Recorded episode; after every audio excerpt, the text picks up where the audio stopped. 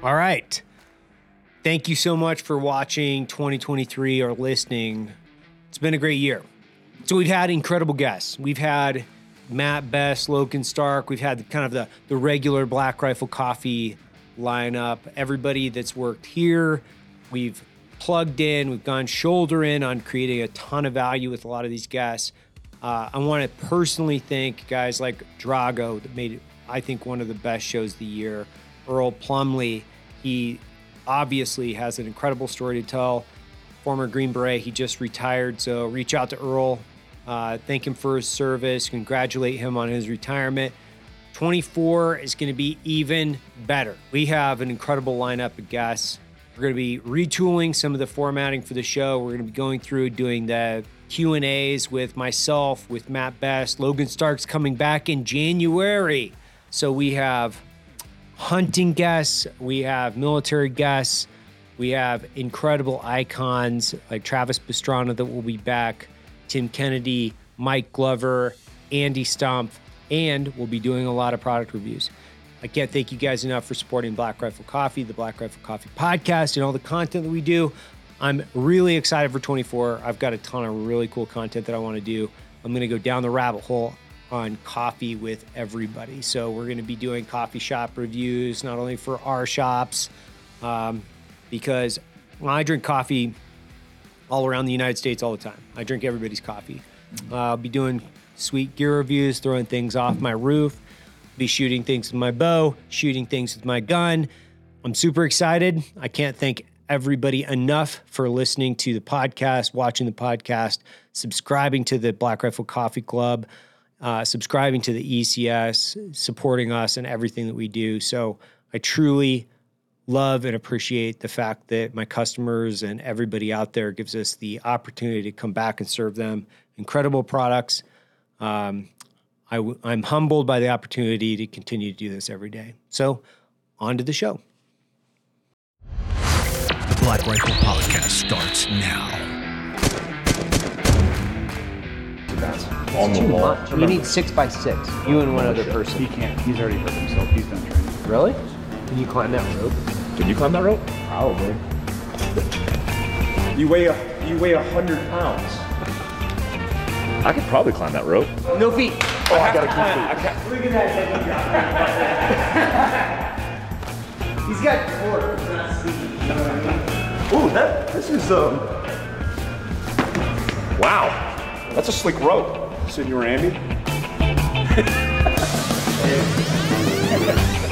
And then we we had this like operator session of like Dungeons and Dragons in a Guatemalan hot tub. It was like one of the single funniest fucking things I've ever been around because it's like all of us in this gigantic hot tub in the middle of of wherever the fuck we were in Guatemala. We were going on a coffee sourcing trip, so it was like we we rented this Airbnb that was a mansion for like 30 bucks a night or whatever it was overlooking overlooking a lake. And and we sat in there and Marty Scovelin and Edwin all these dudes and we just got like you know I don't know 100 beers and we sat in this fucking hot tub for like 6 hours playing D&D and he was so frustrated cuz he's you know dungeon master level 6 I don't know I always get the Ku Klux, Ku Klux Klan titles confused with the Dungeon and Dragons titles. Grandmaster, yeah, like Grand, Grand Wizard. Wizard, I don't know, man. Like I get it confused. I could uh, call Grand Wizards, Grand Granddads, or whatever the fuck it is, man. You, you show Yeah. up, you're like, ooh, I am at the ah. wrong Tuesday night meeting. Fuck. We're not rolling dice on this one. Oopsie. It's like, guys, could you not share this on MSNBC for me, please? What's the cross for? you guys, what, what are we wizards? What is this, man? Wizards? It's Awesome. cool.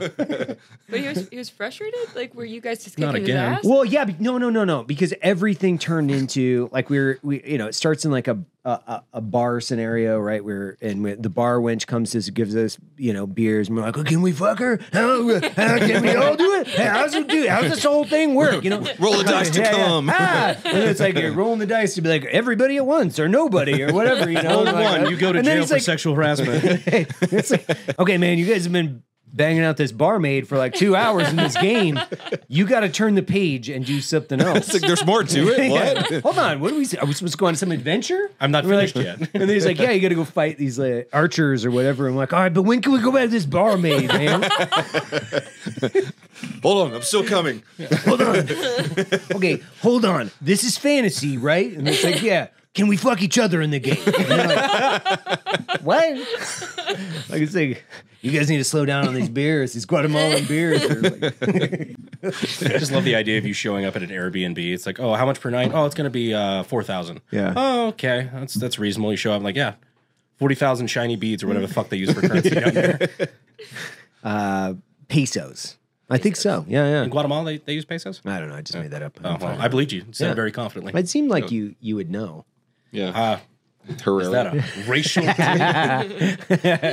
I, yeah, no, I don't know. I'm No. fucking clueless. No. Have you guys ever played? Have you guys ever played D and D? No, never. Fuck no. Why not? It seems It's, it's, fucking it's fun actually as shit to it's me. actually kind of fun because you can kind of make up your story as you go. it seems like a really one. It seems really creative, like on the spot creative, with a little bit of structure, and it seems pretty freaking rad. What's it? What, what's your What's your deal? Why do I you don't know. like I just get I get bored if there if it's not like you know just debauchery. I'm just like all this board game. I don't know. like- Bring, we're bring mezcal to the D and D session. Two That's bottles. going to be dangerous after two hours. Yeah, no, it's gonna be awesome. Yeah, there's like, Flipping. I'm just going to attack my teammates now. I killed Cody. Where's the fucking barmaid? it? Oh, mezcal! I brought peyote. That I explains why those she's things a lot. that explains why she's shivering in the corner with a Glock. you know, one of the reasons why we're we went public to begin with was the fact like I'm not I'm not going to let everybody win, which is like we still have to be able to go through the American system. You can still be a, a great company. You can still go and be on the New York Stock Exchange, and you don't have to be woke. You can just go do it. Yeah. Now you're gonna suffer the plight of sometimes Job, depending on where you're where you're at. But if we don't participate in these systems, and if we just say "fuck it," we're gonna go do our own thing in these other systems. I don't think you can really affect change, I- and and I I still think we're in a place where we can affect change based on just that most of us are fairly logical. I'm, lo- I'm lumping all of us into this like this this group of people where it's like we want freedom, right? So we want freedom. We want freedom to carry guns. We want freedom to, you know, pay less in taxes. We want freedom to do like we just want more freedom. Like I, I don't think we're gonna lose that argument. like like I don't know if a lot of people are like actually I'm I, I mean fair. There's a lot of people on the internet that that like to defend this, but it's like I don't think there's a lot of people that are in their 40s and they're taxpaying citizens going like, you know what? I'm just a, I want way less freedom. I want as I want I want the least amount of freedom you'll you'll provide me. That's what I'm in. That's what I'm in in for. That's what I want. I'm like, 'Cause- well, that's how they win the conversation, though, is because they don't frame it that way. right They don't say, Would you like to have less freedom? What Mm-hmm. they say is, Would you like to have more safety? yeah, And people, Oh, yeah, no, I like Yeah, safety. I like being safe. And that, that's where you get caught up into the, the battle of diction, which Mm-hmm. is not fun. Well, I, I I used to talk to this quite a bit, where it's like you can get we, we can make people really safe. Like we can build a wall and we put barbed wire on the top of it, and then we can put guards at all the corners with lights, and then we can give you your own room that's also got a lock on it, like, and then we, we can escort you to and from you know places where we can also you know put eyes on you like The showers and shower great, right but, yeah you know. like build them that place that they want to live because it seems like there is a certain population or a certain portion of our population that's where they want to live i think you should be able to just opt and go i want to go live in that safe place and you just call it a safe place you know? Go live in the safe place. You can opt in for more taxes. We'll co-opt your taxes. Maybe give them a job. They could do like license plates or stuff. I'm just saying there's a system in place. There's already a system in place instead of the you could call it the the, the safety industrial complex. And all you have to do is smoke weed with FPS Russia. right. Yeah. And then you can spend two months living safe in a safe environment.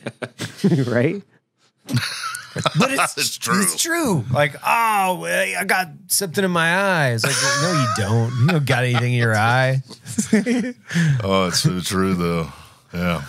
Like, I, I'm, I'm wondering, like, if you think back on that, on that day, when when you when you put yourself back into that into into those moments where you're like, did you think about it when you were doing it? Like this is fucking crazy. Like I shouldn't be doing this. Like I'm gonna die. Did you think those thoughts? Yes, I. there, there. It got to a point that day where I started to lose. And I tell people, it was, I was looking through like a straw this big, Right. and it was getting smaller, smaller, smaller, and it, it went black. I thought I died, and I was at peace. I was there with my boys, Right. doing what I wanted to do. Well, then my battalion XO slapped the shit out of me and woke Right. me up, and I'm like, "Oh fuck, I'm still here." but uh, yeah, I just people ask that you know all the time, like, "Would you do it again?" You know, what what were you thinking? Was it? Was great. It's not normal to have somebody No. firing a belt-fed machine gun from ten feet away at your face. Right. It's not normal. How I lived and everybody else got shot, I can't answer it. I don't know. I mean, I feel, th- thank God. I, I mean, I was hit with three grenades, Right. but they were all the, like the homemade Bullshit. bullshit. More, Yeah. there was more fuel in it than there was shrapnel. Oh, right. so it looked kind of like a Hollywood type explosion. A lot of Right. flame and everything, but Yeah. not the punch. Yeah. And that's probably what saved me. Right. Um, But yeah, I, I do remember thinking, I'm not. None of us are coming out of here. Right. I, honest to God, I did not think nobody would come out of there alive. Um, and I had, like I said, I had made peace. Um, I was there with my Marines, and How many frags you have on you when you stepped in there? Um, I probably had two or three. Yeah. And you know, I had eight Marines and a corpsman, and Right. with I was at the top of the stairs, and they were literally like passing them to me. Right. and I'm just chucking grenades. And then, you know, they're like, milk it because they kicked one back. Yeah. Okay. I'm like, fuck, I've heard about this. Yeah. you know, as all this is going on, Yeah, yeah. you're trying to like go back to training, like basic shit, Yeah. Cook it off. cook it off. So what's that like? That was one of the weirdest feelings. I'm holding this Yeah. M67 frag grenade in my hand. And it's like, one, two. you know, it's like, I gotta, fuck, Yeah. you know, but Like that. That that is like something that nobody will experience Yeah. unless you've been in a in Right. a, in a But no shit they- grenade fight. Right, but after they kick one back at you, it's You like, have to. I have to do this, Right. Or they're gonna, we're all gonna die. Yeah. So So what you think you actually held on to it for two seconds? Were you like one one thousand, two one thousand? no, I, I think like, it was a one, one, two. yeah, I think it was, I, it was a fast count. yeah. You know, because with the small arms fire going Yeah. on and everything, and it's like, oh my god, I and the guys, like I said, Dude. like, milk that mother. Well, I And used I'm to like, I ah. used to think about that all the time. Where I was like, I fucking hope I am never in this circumstance. And thankfully I was never in that circumstance. But I was like, I never want to be in a situation where I have to cook one of these off. I mean, oh, And it's it would be the worst feeling on the planet. And you know what? I did. I wasn't thinking this in the moment, but like after the fact, I'm like, you know, this was built by the lowest. Bidder. Yeah, that's what I always thought about. I was like, like- what if they didn't get the timing right? Um, But yeah, you know, it was just like the days were repetitive, you know, and like Were you just bored? Sort of. Yeah. I mean, like for you know, eight months out of the year, six months out of the year, you're like, no, I'm not traveling at all. Mm-hmm. Um, the food's the same, schedule's the same. You know, there, there's there's fun times. Don't get me wrong, but your day to day is it's a grind. Um, so you know, there, I had some cool opportunities. You know, I got to open a supplement company with some friends, wrote a book, launched HWPO training. So it's Mm-hmm. like these are all these things that I've been wanting to do this whole time. Um, but I had one interaction early in my career where I think I think I had won the games one time. Um, and then I was trying to do the responsible thing. I was going to buy like a duplex or a triplex, Right, live in right. one unit, rent out the other. I was like, no, this is the right thing to do. And uh, my accountant was like, "What the fuck you doing?" He was like, "If you if everything goes right and they pay their rent on time, they're the best neighbors ever. How much do you make?" And I was like, "I don't know, 24, 36 grand, whatever it came out Right. to." And he was like, "If everything goes wrong and they keep you up every night, they, you know, they're terrible. Yeah. How much is going to cost you? Like if it costs you Yeah. losing the games because you're distracted." And I was like, "I lose a lot." And he was exactly. He was like, "Do nothing but compete. Do nothing but compete. Like that's how you make your money. That's how Mm. you know you're building your resume. Go do that."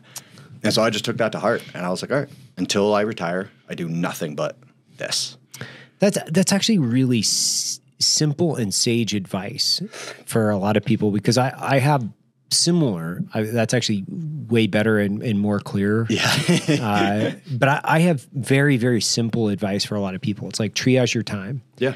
And then what you do is you concentrate on the things that are directly yielding you a positive ROI, return on your investment, and then you chop out all the white noise. Mm-hmm. Yeah. Like there you go. So if you're spending time on things that are returning a negative, Yeah. meaning negative energy, negative income, negative, That- negative, negative, kill all that stuff. That's the biggest thing that like, you know, you just like you want to be tough and Yeah. like, nope, like I don't care what's going on around me. I'm going to get this done.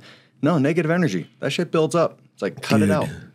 Like for me, the best example is that when I first started. So I was in school full time. Um, you know, I'm carrying crazy course load, taking a full course load during the summers because I'm just like I Where are you going to school? uh, UVM, University right. of Vermont. Yeah.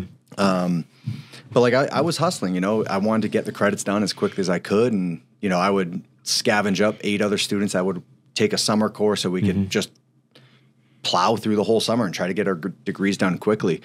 Um, yeah, fuck, I forgot where I was going with that, but um, I mean, it's but like that, like cutting out the fat. Oh yeah, that, that's where I was going with it.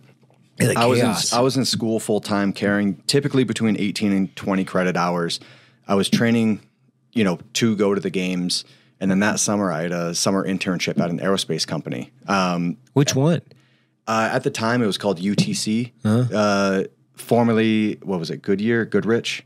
Okay. yeah, the, big thing is like land air defense missiles. Right. Um, so you know, as a young kid, college internship, this is like the best one in the area. Yeah. I'm fucking psyched on it. And then it was like sitting behind a desk and doing government contracts, and you're like, fuck this. Fuck that. Um, but anyways, like you know, I was juggling all these things, and I I knew I wanted a college degree. I knew I wanted to compete in CrossFit because it was a good side hustle. And so I just cut everything out of my day. You know, I'm leaving the house at 6 a.m. I have, you know, gym bag packed, school bag packed, and I'm getting home at 8 p.m. And it's just like, you're going straight to school. Right. In between classes, like, I got two hours. I rip to the gym, you know, don't, no pleasantries, no saying hi to anyone. Right. Very little warmth. And it's like, no, if you want to get the shit done, get the shit done. Um, but it's like how much time you can lose just the bullshit in your day. Little conversations here, getting worried about little things there, like things that don't matter. And I I'm glad I put myself in that situation 10 years ago because I was able I'm like, "Oh shit. Yeah, the day's plenty long." Right. Like yeah, I just need to quit fucking around. Right. yeah, the day's plenty long. It's you just need to like chop out all the white noise. Yeah. yep. And I feel it. I feel it all the time because I feel it in the, um, the business circumstance and the Mm-hmm. context. If I come into the office, I get hardly anything done because it's like, and by the way, I plan my day around that. Yeah. So it's like I come into the office to have conversations with multiple people Yeah. that ultimately eat up most of Yeah. my day. if I have a packed day of like meetings where I have to get a bunch of shit done, I can't come into the office. Yeah. Or just like duck in the back door. Yeah, yeah, Yeah. yeah, yeah. Like you and I talked like, I mean, obviously we've known each other for like ten years now, and like I, I remember distinctly when when uh, when when we first met, you were talking about how you used to eat like Chinese food out of like the the the Yeah, the- yeah, the food- the food truck behind- behind the library, man. yeah, dude. Yeah. yeah. And you were training for the games, right? Yeah. And you're like eating like shit. You I mean, full. I mean, for me, it was just like that's what I had access Yeah, to. right. Um, you know, I was living in my parents' basement in a shitty apartment that had no windows. I was driving a three hundred dollar like Cutlass or like some shit? Oldsmobile, Yeah. nineteen eighty eight Oldsmobile. Um, you know, I half my wardrobe was from Costco. Like I didn't give a fuck. If supplements were free, they were for me. Like Right. I didn't fucking care. I just wanted to go there and do my thing, um, and none of the other stuff mattered. And I knew like, hey, if I do this stuff well, the other stuff will come. Mhm. You know, it'll it'll come here eventually. And I tried not to skip any steps. Right. You know, like just grind. You know, and I found I don't know, like it became motivational to me of like being in the shitty situation and still winning. And like, Yeah. you know, you find the silver lining. Like my old home gym had like five foot eleven ceiling, so I couldn't go overhead. Yeah. Um, had no windows, had no air vents coming in, so it was about as shitty as shitty got. And it was a hundred and or no, it was like two hundred square feet, the whole home gym. Right. You know, and and I that's where I trained every day. And and then I won the games, and I was like, all right, if I can build a fucking champion there, like what's going to happen when I get a better home gym? Right. And so then when I moved to Tennessee, my home gym got bigger in size. Right. And then it went from like the dusty, grimy, dark, hot room to the perfectly manicured, perfectly clean. Like I have every piece of equipment. I have enough height. I can do everything. Yeah, yeah. And so part of me was like, "Ooh, am I going to lose my edge?" Right. But then I just like switched my brain. I'm like, "No, now if I built a champion in this shitty room, like imagine what I can do in this lab, you Mhm. know?" And and so it's just kind of always finding those silver linings and keep that ball rolling. Yeah, what's it? uh, what, what's that like when you go from being in this like shitty home gym, two hundred square foot, to okay, now you're you're the you're the champion. I mean, you're the fittest guy in the world. Like, how do you make that distinct change where you're like? I mean, does it go to your head a little bit? Does it kind of like get get to you where you're like your ego starts to blow up, or like who's I'm- keeping you in check? I mean, no, nothing really changed for me. Nothing. Um, you know, I think I won the games twice before I moved out of my mom's basement.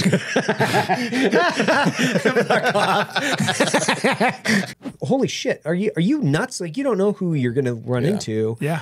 so i just pulled out like he got out of his car and i was and i was like yeah yeah or something you know and then as soon as he got out of his car and started walking forward i just pulled back out onto the road and drove away Yeah. right because i'm not gonna get in, Not in, getting a, a fist in a in my physical altercation with my kids? kids? in the car No. and you know this is a guy that's in a F350 it has a professional logo on the side for a construction company. How He's- weird. It was so strange, but it was a Tim Kennedy moment where I was like, who is the insane person Yeah, you're gonna that get thinks shot. That you're going to step out of a car in Texas and start walking and closing the gap? Fuck around and find out. and it's out. like, whoa, dude, you you don't know what's what's going to happen. Yeah, and I got my kids in the car. and so I got I'm my gonna kids shoot you in in the the car. fucking like, face. It was just like one of those eye-opening moments where you're like, dude, I could be I could be Tim Kennedy. The other Yeah. one was like we were talking about this creating this competition where where we were like, well, we're gonna have this like shooting competition that's long range shooting, uh, short range archery, like have all these different different events, and then have like a section where you have to like put a bicycle together with a welder or some shit to ride it five Yeah. miles, and then and then you have a smoker at the end where you just like box or fight or whatever it could be like mixed martial arts at the end to declare the ultimate man right i think that's what we we, Yeah. we, we framed it up as but then i was like did I just invent a competition for Tim Kennedy to fucking win? was that what I did? I just invented something that I was like, where I'm going to go and get my ass beat by Tim. yeah, exactly. And like, That's why weight classes exist, you know? Yeah, Yeah, they- yeah. they- yeah, they- that's some people. That's just not the arena to enter with Tim because he's gonna he's gonna do nasty shit to you. I was with Brendan Schaub one time when he was fighting, and you know UFC heavyweight, say we will, black belt in jiu-jitsu. Enjoy that shit. Right. Uh, deadlifting six hundred pounds, and uh, some dude, some dude like probably like forty, some civilian in in we're in Brendan's car in his Porsche, and this fucking dude is doing the same shit, and then just pulls.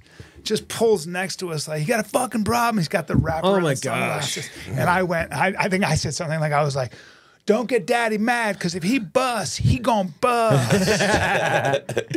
the guy knew was like, "I go look at his ears. Mm, Not for you. Yeah. No. Turn down." The guy saw the guy saw his ears. He's like, "Oh fuck this." you know. I'd love That's to That's a telltale cauliflower sign. ears. Cauliflower ears. Yeah, you just you can get them. Just do them. I was a wrestler. Nothing off. happened. Really? Yeah, but I wore my headgear. Oh, smart man. Yeah, yeah. do you wear a singlet when you're? I'm wearing uh, one right now. You're wearing one yeah, right now. Yeah, but it unsnaps at the crotch, Good. so it's kind of like a leotard. What was the question? do you wear a singlet when you're doing MMA? When you're when you're doing jujitsu? Only when I'm street fighting. Yeah, good. Yeah. Only Yeah. so. and then sometimes just for discipline. hold on, I have to get my singlet on. I think that would and when I actually and, and, and love making. Yeah. Uh, when when my when my, when it's my lady's lucky day. yeah, yeah, yeah. You know what I'm saying, Yeah, bro? yeah, yeah. And I pull it, I pull it off, and I'm like, "This is what a father of three looks like." yeah. So I say, okay, I'm American. this is my country. Yeah. It is my moral obligation to support my country. I cannot build jobs because I have no resources. I don't have, an, I don't know how to do it, but I can fight for America. I didn't know about SEALs at the time. I knew that uh, uh, it was not that. Um, so what happened first? I fill up this selective enlistment, Yeah. se- selective enlistment card, whatever the draft. Yeah, selective reserve, right? Single yeah, reserve, yeah, right? yeah. Yes. I thought it's like America is at war. I fill it up, send it to them, and like next week I'll just go to war. And so I sent it out. I came, I packed my stuff. I was living with a bunch of skydivers. I say, "Where are you, Drago, going?" I say, "I'm You going to war." your stuff. Yeah. I say, "Where are you going?" I'm going to war. I say, "What war?" I say, "The Persian Gulf War." I was like, "Okay." Uh, uh, why would you go there? I mean, there's a war. You can get killed. I say, America needs me because I'm American. This is my country. I will fight for it. And um, so they're like, okay, so what did you do? Well, I say, I, say, I filled this contract. Say, oh, okay, you have a contract. It's like, came back the letter. Well, thank you, but no thank you. You are too old. This is for young kids, like 18 years Yeah. old, that you guys fill it up to send Right, it. yeah. And uh, that's not a contract. So they just laugh at me, but say, okay, what you need to do, if you really want to do it, go to recruiting office. So You were living with skydivers. Skydivers, Were you skydiving? yeah, I was Oh. teaching. I was uh, by this time. Uh, I have an awesome life. Yeah. I mean, I had a job. I was a mechanic by this time. Really? fully established. I was Mercedes mechanic. So I, I was going to Mercedes schools, to Saab schools Yeah. in, in different cities. I was getting all these certification, Yeah. good pay. Life was great. Got into skydiving, and by this time I was AFF jump master. Actually, I was I was already teaching skydiving. Holy shit. So I said, well, um, and so my intention was never join military and stay there. I just want to go to war, Yeah. help out, and just come back, resume my great life that I Yeah. had. And it just never happened. I just stayed. But uh, so when I when I went to the, so I went to army office, and they start processing my paperwork. It took a while. And I was like anxious because like the war will be over by the time you guys finish it. I was like, no, no, don't worry about it. And then happened that at my drop zone when I used to skydive and teach skydiving, uh, Navy SEALs came in leapfrog, leapfrogs Oh, yeah. to do demonstrational jump in Memphis. And that's how they, of course, came to our drop zone, Right. to my extra jumps. No, and then we start talking about this. Say, no, no, no. You need to go to Army guys, take this paperwork, and go next door to the Navy guys.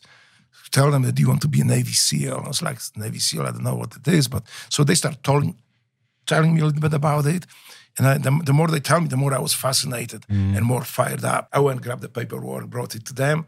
And uh, they look at my paperwork and say, Well, I tell you this, you are like almost 28, I was going 32. You're like four years over the limit to be in a, to join Yeah. SEAL training.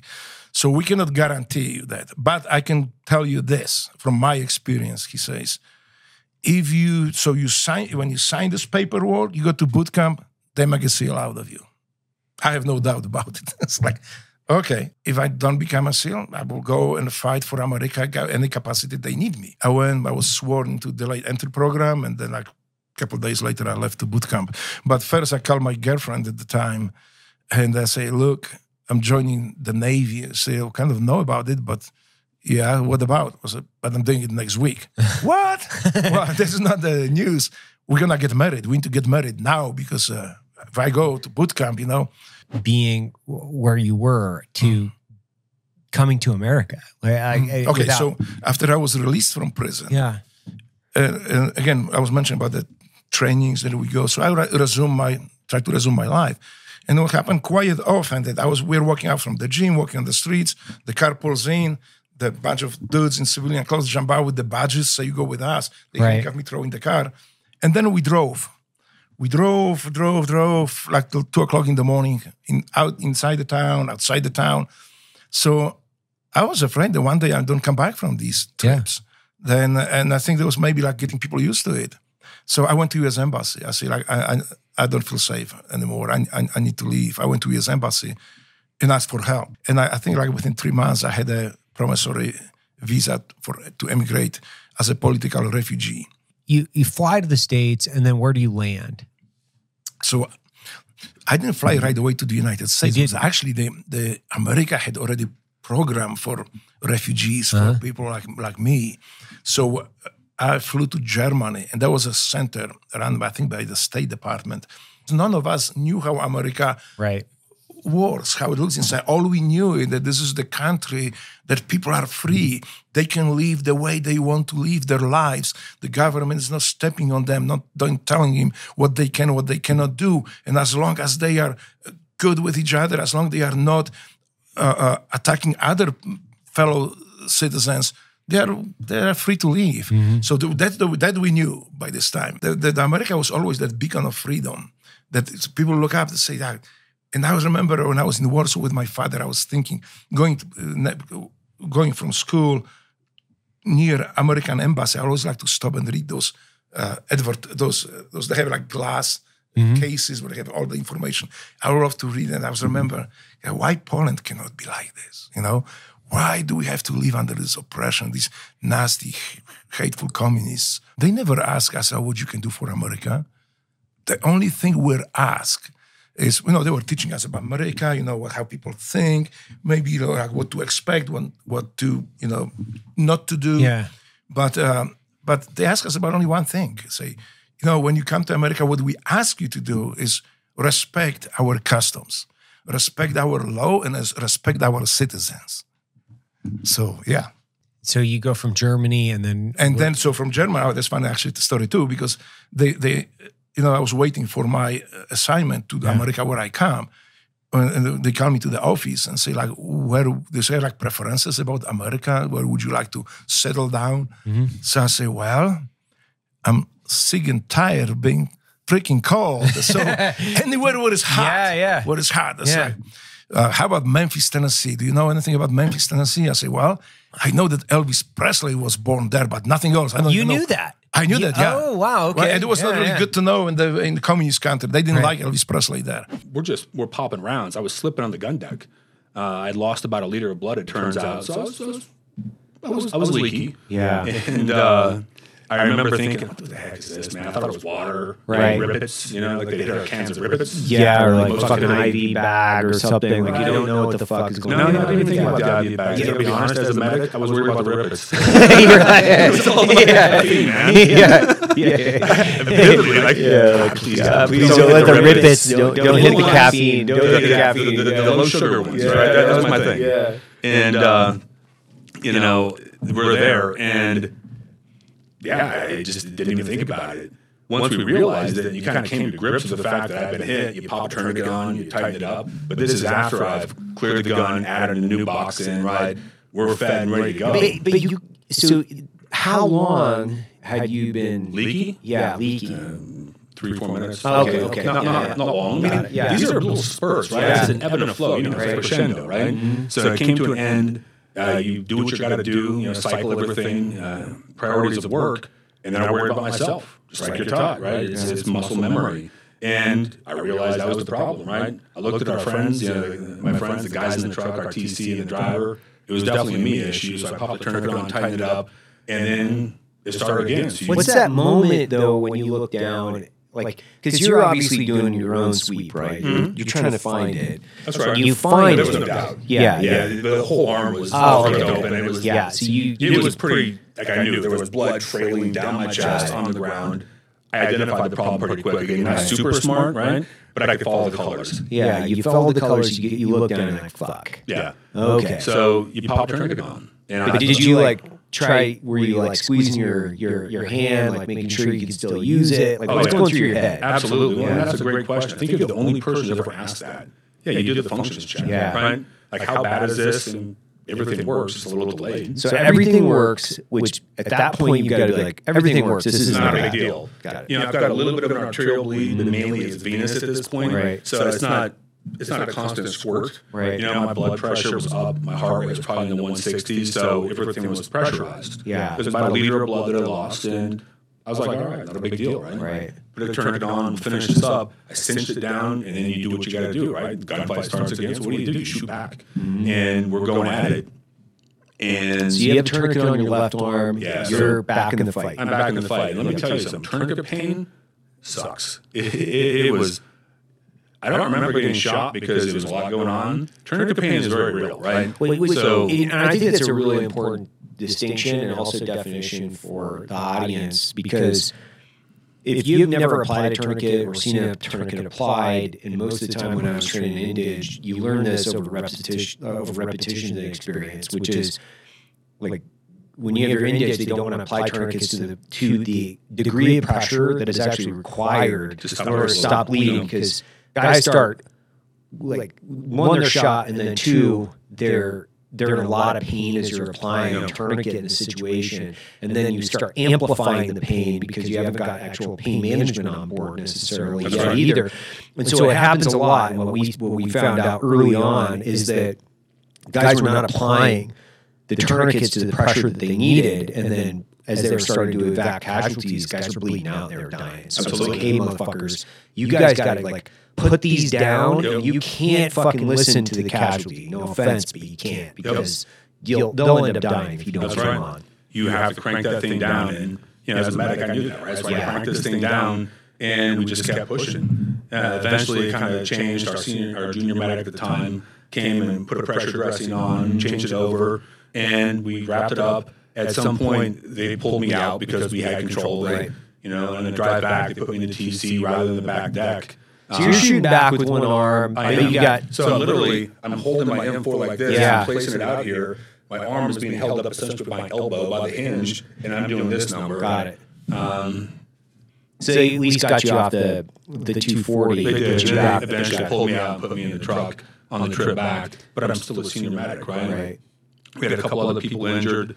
Uh, this was Costa was gone in the spring. It's like April time frame. The pass is closed all the time. Right. So I, I waved off on medevac. I was like, no, I'm not leaving. I'm fine. There's that whole thing again, right? And uh, took care of them, waved off, and I thought I'd catch the next bird.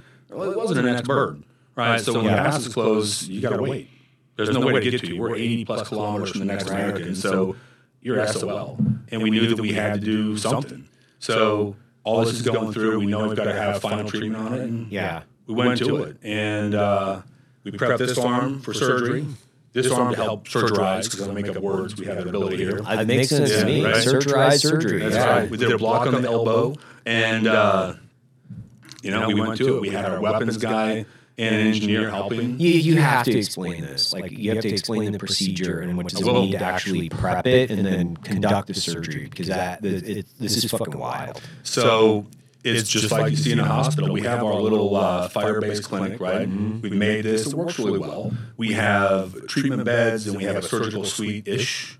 You know, it's, it's definitely not the Mayo Clinic or Walter Reed, but it, it works, right? We can do what we got to do. So we wash this, scrub it, make sure everything's clean. We're using sterile dressing, sterile gloves, all of that, just like they do in the hospital. Then you prep this with uh, iodine and everything else to make sure that it's done, and then you have to drape it. So, So you shaved you you you, Yeah. you shaved your arm. You Everything's prepped stripped it. down. You, you We prepped prepped it for this, surgery. and we've laid it the right way. Yeah. So I'm kind of moving my body to get where we need to be, and then you have to put the drape over it so you can have a, a clean surface to work on. Right. And then you have to, uh, you know, figure out how are we going to do this. Now, here's a little thing. We were looking in what's called the War Wound Surgical Handbook. It was this green Bible, essentially. Of uh, they, didn't, they didn't they didn't train fasciotomies. They trained escharotomies from a burn. We talked about it, but they didn't train it. So we're like, uh, anatomy is the same. Well, tell me what that is. Like what So is it's it? a- if you get burned, Yeah. uh, it's like a crunchy outer layer, right? Yeah. And you, got to open that up so the pressure doesn't occlude the flow of blood in your arm. And the fasciotomy is Is I've been injured. There's something occluding it. Yep. It's and I liken it to a sausage. If you have a five pound sausage skin, you put ten pounds into it. If there was arteries and veins in there, nothing's going to flow. Right. So we had to open up that skin, the fascia, hence fasciotomy, Right. uh, to let the blood flow. Because in this case, everything was kind of being occluded from swelling and pressure and everything else. Um, so that's what we're going to do. We're not really trained at this point. We know how to do it. We know the fundamentals of the anatomy, but no one's really done it. I remember looking in here, and it looked like Homer Simpson had done the drawing on this. You're, you're doing surgery on yourself Yeah. from a manual. we're looking at it. Yeah, and then we realized this is not going to work, so we're going to have to go off of what we know and make it work. We talked to folks in the rear, and they're like, "Are you sure you have to do this? Well, come and get me. I'm sure we don't want to do this, Right. But you can't fly, so if you can't come get me, and we have this problem, then yes, we have to do this. Because if you don't do this, what are the consequences of not doing this? When blood flow is compromised, your arm starts to die. So your pain goes up, uh, nerves are starting to fire, muscle tissue dies, right? Without blood flow, that's the complication. At some point, this could probably compromise, lose my arm, all that Right. stuff. I have two hands, one leg. I think we did pretty okay, right? In retrospect. So we did a two out of three compartments. There's three basic compartments in your arm. There's this one, there's a deep medial, and then there's the other side, at the back end of it. And uh, we opened it up. Uh, it was it was surreal. I couldn't get my hand to stop shaking while we're doing this. Like Because you- I, am just nervous. Yeah, you're- It's you're a doing surgery on yourself. It's a lot to think about this. I've got our junior medic and a couple of uh, you know team guys, and everyone's like, oh, "You really gonna do this?" So you did you did a nerve block. We did a nerve block here, and we had to do a 10 cc bump of Valium Uh-huh. to get my arm and my body just to calm down enough to like pull this, this off. Okay, i so, let me get this straight. So you're shot. You're doing surgery on yourself, and you're also like you had to do a bump of Valium in order to do surgery on yourself. That's So you got a nerve block. You're in the middle of Afghanistan in a in your in your Fire-based clinic. fire-based clinic on Valium as your Yeah. hand is shaking because you're like, fuck it, I got to get this thing done. uh, assaulted through the the breach um, with a So that's cement truck, and then post cement truck blows up. You had 15 guys follow that. and they were yeah postured pretty close because they uh, you know they ran across the airfield um, and i jumped in a toyota and drove over to where the explosion happened and we got there about the same time. So when i you know map it out i'm like how you know where were they at? Right. and how how ballsy to be wearing a suicide vest and and uh, posture close to a 5000 pound bomb. Yeah. i was like hmm So those 15 guys were all wearing S-Vests. They're all wearing S vests. Uh, all had brand new um, AKs with uh, with the 40 millimeter launchers, Oh wow. and all had brand new uh, Chinese armor piercing incendiary ammunition Wow. that was like weeks old.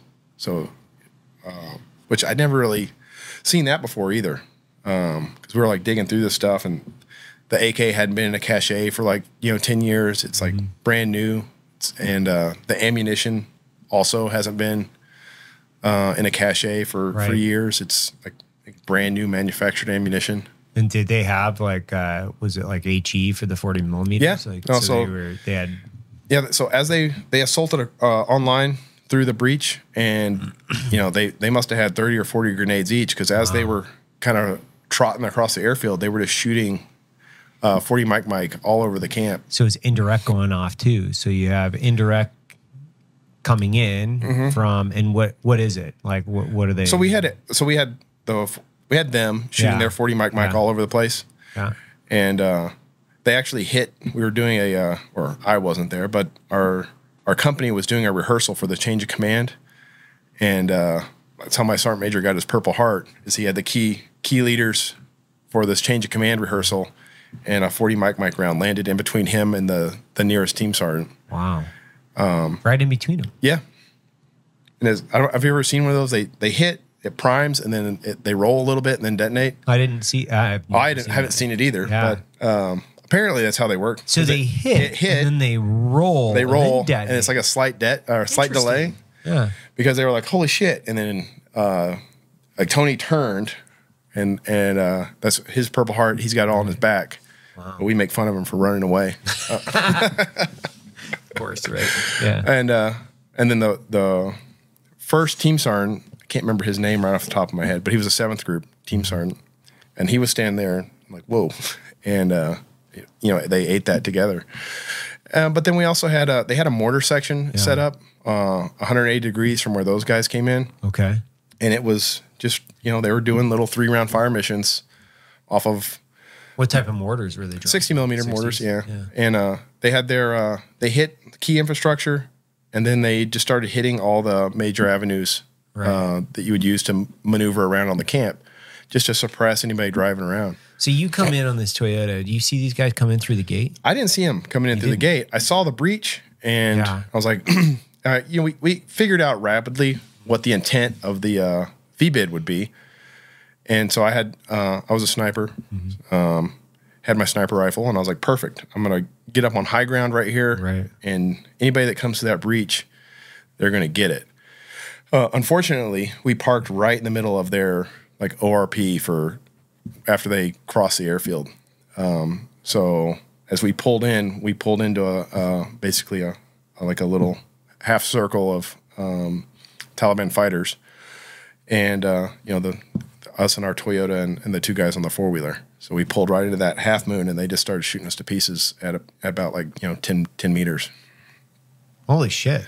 And I still didn't figure it out until because I you know I could see all the fire coming in and hitting us, but you know if you don't have line of sight to where the bullet's coming from, Yeah. um, I was kind of I could they had a base of fire, uh, Mhm. PKM covering their movement. Got it. So I thought that all that was was from that machine gun that was like 200 meters away. Right. Um, so I had our driver pull in to, to block that fire with the truck because we had the guys on the four wheeler were instantly hit. Right.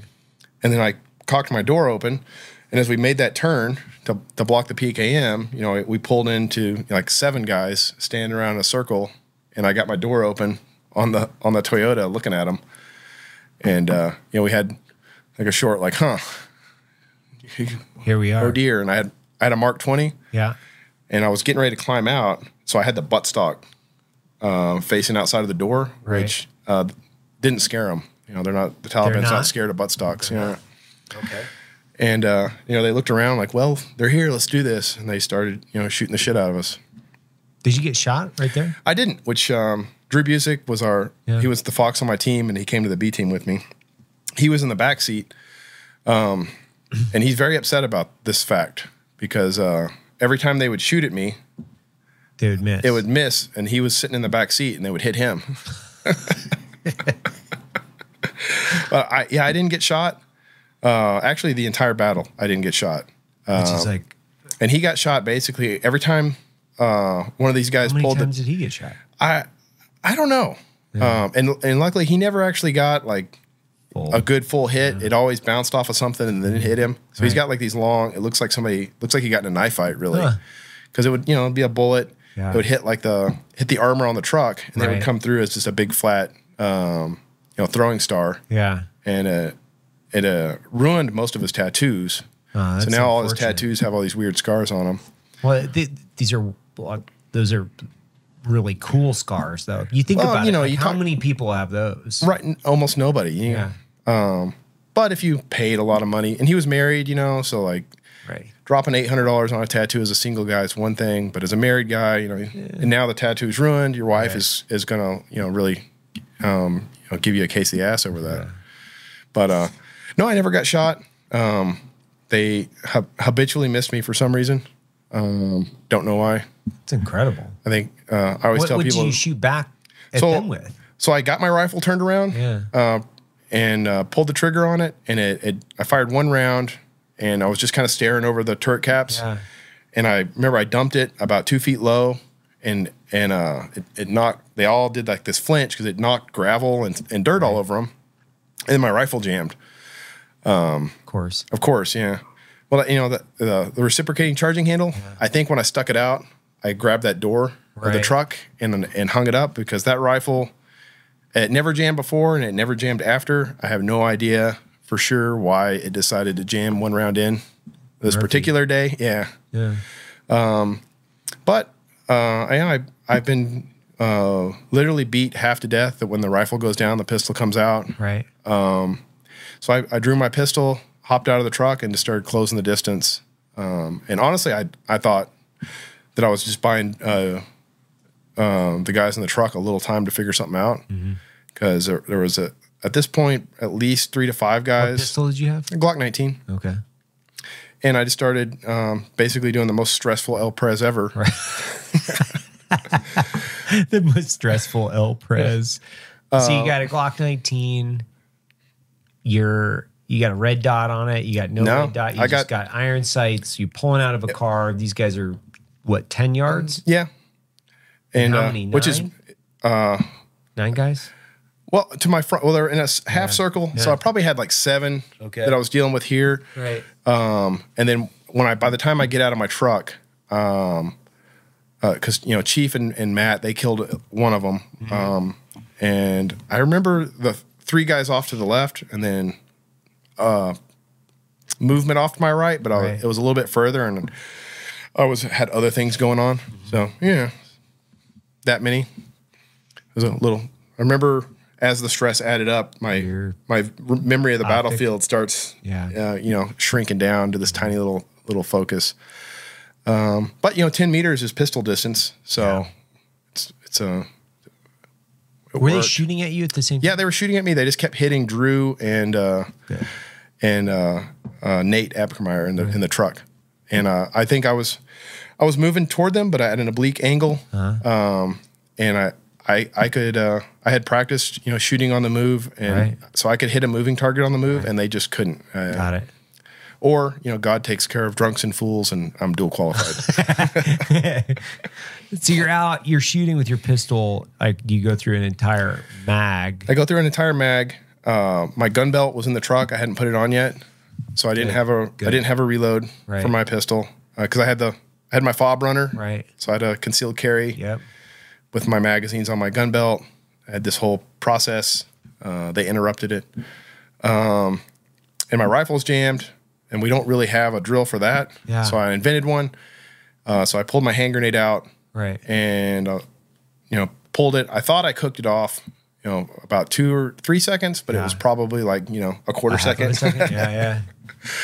but uh, I threw it just blindly in between us because I figured uh, anybody that that closes the distance on me while I'm fixing my rifle, this they're gonna eat this hand grenade, and, and then uh, went to work on my rifle. Um, you know, uh, doing remedial action on it, which I'm super proud of. This part of the story, I think it's the coolest part, is that I threw the hand grenade, and then as the grenade detonated, I was sending my bolt home on a, a clean mag with a clean round.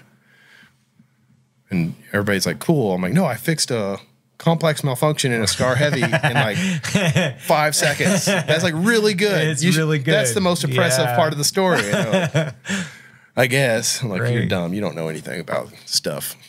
But uh uh you know, I got my rifle up and uh one of the guys, when I was closing with the pistol, I, I hit him in the pelvic girdle. Mm-hmm. So he wasn't dead, but he wasn't going anywhere. And when I threw that grenade out, it just because I just threw it, you know, out there, Right. but it it stuck in between his um, his uh, hip and the ground. Interesting. And it like just stuck right there. And he uh he never So tried. he took that. He took that, and he didn't even try. In like, he Did didn't he try have an S vest on? yeah. Did it- And that was the only S vest that didn't detonate. Huh. So the he ate the grenade. It pretty much blew him It in didn't half. sympathetically de- That was literally we had to blow his vest afterwards, and I uh, and it's yeah, it's just one of those. My grenade kill guy, the vest didn't detonate. Everybody else I shot, their their vests exploded. Um, I, you know, weird. That is interesting. So, that were the vest detonating upon when you Yeah, would the- shoot them, Mhm. and so they weren't detonating. You were detonating them. Yeah. So at I- time of impact because of the velocity, obviously, because of So, what was it? Yeah, well, one of them. So one of them at like hundred meters, Mm-hmm. I shot the, this next guy, um, and and detonated his vest. Mm-hmm. And then uh, the next guy I shot, I shot him through the vest. It didn't detonate, but it, it started smoking, Mm-hmm. and then it it it just you know went exothermic like you know three or four minutes after I shot him and, and detonated. So you know, quality control at the HME lab. Right. So Yeah. So, it- how long does this go on? So the the whole gunfight lasted about nine minutes. Uh-huh. I think six for actual exchanging Right. exchanging rounds, and uh, and then it was over. Was this the most intense gunfight you've ever been in? Yes. Didn't have the interwebs. you, know, you, you know what I mean? Maybe. How fucking lucky. You know? Like when you think about like being in the agency back in the heyday, like in the fifties, it'd be Oh, like, bro, do whatever you want. Come on. Yeah, you, you- I mean, you can kill Yeah. the president. yeah, yeah. 1960. Yeah, I think they That's did, weird. I think they? they did. Yeah. I, I like you- somebody was asking me about it. I was like, I was like, uh, you know, and everybody's heard my opinion on that. I'm like, okay, so let me just unpack this. I'm going to give you a two minute unpack for this. Okay, so me and all my buddies that have been going around for fucking years, let's say seven years, and actually from 1940 to 1960 let's say me and all my buddies, we have an endless slush fund of money, and we've been cruising the globe, overthrowing countries, and Meddling, conducting and doing- conducting assassination for doing twenty years. we want. The president of the United States rolls out of bed one day on the morning of our operation when we're expecting air coverage and says, "Fuck it, you guys don't get air support," and then fires most of us. Ah, how does he not get a moonroof? That's all I need to know. Like, how does he keep his fucking head on his shoulders? He doesn't. You just fucking And then your screwed men- over. And then your men that you trained are are machine gunned Yeah. down on the beach. And you're dealing with guys who were battle hardened You're- at the end of their careers. You're damn right you're, You're- gonna off that dude. Dude, you are hard tea at the end. Fuck. Yeah. You roll out of bed the morning we're getting ready con- to conduct a ground invasion. A big one. A big one that we've been training for since the Eisenhower administration. Like we've spent countless hours. We've got like a thousand dudes on the there was beach. a MEU steaming Yeah. off the coast, just sitting there ready to go. Like, and I told you I did my senior thesis on this. no, I didn't know that. Yeah, and so my dad was a fighter pilot in the Air Force. Right. His friend was on was one of the um, guys that got pulled over to provide air cover. He was in the air. That's and I fucking so. I, this is the only A I ever got in high school. By the way, he wrote me a letter. No way. To put into the the thing about So his badass. experience, and he said he flew air cover over the top of the beaches and we watched the um what are those big um anti-aircraft- APCs yeah, the or the- APCs yeah, yeah. or, or, or the um, anti-aircraft Yeah, yeah. you know the Soviet anti-aircraft yeah. they leveled those things down and were like you know Fucking- strafing the dudes in the water and he said it's the only time he's ever not been proud to be an American he said I was ashamed brutal. to be an American at that moment Yeah. and you know it's like anyway that was crazy but, My point in that Yeah. entire conversation is like you don't even need to think about the conspiracy about Lee Harvey and all these other Yeah, guys. yeah. It's like, hey man, I'm just telling you from personal experience, from knowing a bunch of dudes in this industry. That's like, you plan a ground invasion in the in 1960, like outside of technology today, with all with with us, a, gr- a bunch of people like us that are actually more battle hardened. Like they Mhm. hit the fucking beach of Normandy. They jumped into Italy. They were in fucking Africa. They did all this stuff. These are the guys that are the subject matter double PhDs in assassination, sabotage, Yep. and covert warfare. Like they are the guys. Oh, you decide between orgies that you're just gonna pull air support, and you like, how did you think that was gonna end up for you as a guy that were like you have no dexterity or even a closeness to the relationship of these are the people that I'm just getting ready to fuck over, dude. Fucking over the mob's one thing. You can sick out the, Yeah. the FBI and like go door to door. You you screw a Yeah. gaggle of morons like us. Like, ooh, and maybe it was the right call nasty. let's make it a little earlier Make it earlier, not mm-hmm. morning of, dog. yeah. Yeah, not not when boots are hitting the water. Yeah. it's too late. You're Yeah. you're hard committed at that point. yeah It's too late. you've got men on the beach yeah, but in either way, like like it's your duty. Which I, I find it ironic that he wrote a book called Profiles in Courage, and then he supposedly made this incredible decision the morning of that was like saved us from World War III against the Soviets and blah blah blah blah blah. It's actually no. You just let a, a, a thousands of men die on a beach, and then other, or, or, or I should say, hundreds and then thousands were imprisoned after that.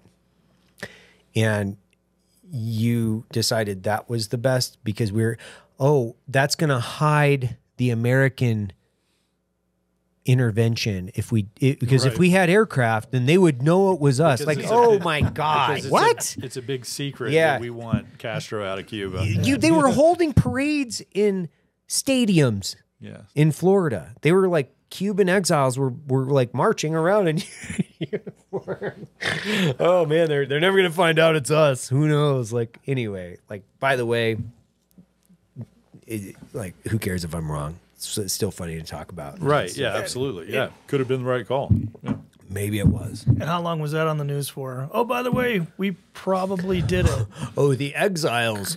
The exiles had a ground invasion in Cuba. That was what was reported. Like, uh, you know, Walter Cronkite was like, oh, a, a gaggle of organized Cubans like decided to try to take Cuba back.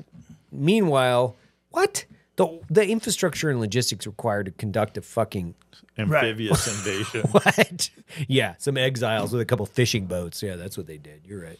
That's hilarious. I love But it. you see what I mean. hundred percent, yeah. And, and it was on the news. What was that? A couple months ago. My timeline is completely fried. But when they was Twitter, whatever, X. Oh yeah, we probably, you know, that was probably us. You know, yep. Everybody just went, yep, probably. Yeah. You know, Yeah. like wait a second, that's a Yeah. big deal. Like we've been talking about, did the agency hit that dude for how many years? And they're like, yeah, Yeah. probably Probably declassified us. X or Y Yeah. or Z. And you're like, yeah, never mind. Yeah. You know, Never Probably mind. us. And Don't worry there's about that. and there's aliens. and there's aliens. no big deal. I think that's a distractionary device. Yeah. I think that's my two. I, I, I think I think this is a distractionary advice, which Yeah, is like I concur on that one. I- I- and I'm just like trying to unpack this and follow my logic for two seconds, which is okay. So if aliens landed on Earth, okay, the technology required for aliens to land on Earth means that they're so far more advanced than we are that we have. It, essentially, it would be like a, a, dog looking at us. Like they don't Hmm. have the same level of comprehension as we do, not even close. And okay, so is it just like an experimental ship with a couple of these small guys like cruising around and they just like forget them in space? Like they crash. Okay, so let me just put, uh, uh, I'm going to rewind. So you travel the equivalent of thousands of years Yeah. in a, in a technology that is the equivalent of us versus a dog. And you crash? And you crash. Come on, man. Yeah. Like, come on. You, you don't crash. Like, you don't. I'm sorry, guys. Like, Right. it doesn't work like that. You can't, like, counteract physics as we know it as a, as a species, as a fucking dude walking around upright, and then all of a sudden have the technology to travel like billions of fucking miles. And then, oops, run out of we gas. fucking ran out of gas? Like, what? What the Mid-flight. fuck are you talking about? You're not crash landing on anything. This doesn't make sense, man. And this Or- was like, or just get observed. yeah, yeah. Like if they don't if if you've got that technology, you're not going to get observed if you don't want to be observed. No. You're just going to hang Well, that's out. the real question: is do you want it to be true? Yeah. Is it a distraction? Is it not a distraction? Do you want? It, I want it to be true so bad. I want it to be true. yeah. Like I really do. Uh, because, I mean, come on, because man. why not? Yeah, like we need something else. You know I mean, We like, need some shit. We need something. Yeah, we you need know, somebody else to fight, right? or, or oh, yeah, Yeah. Maybe that'll bring us together. Finally, North Korea and America together to fight the the, aliens. the you common know? enemy. Yeah, and Right. this guy.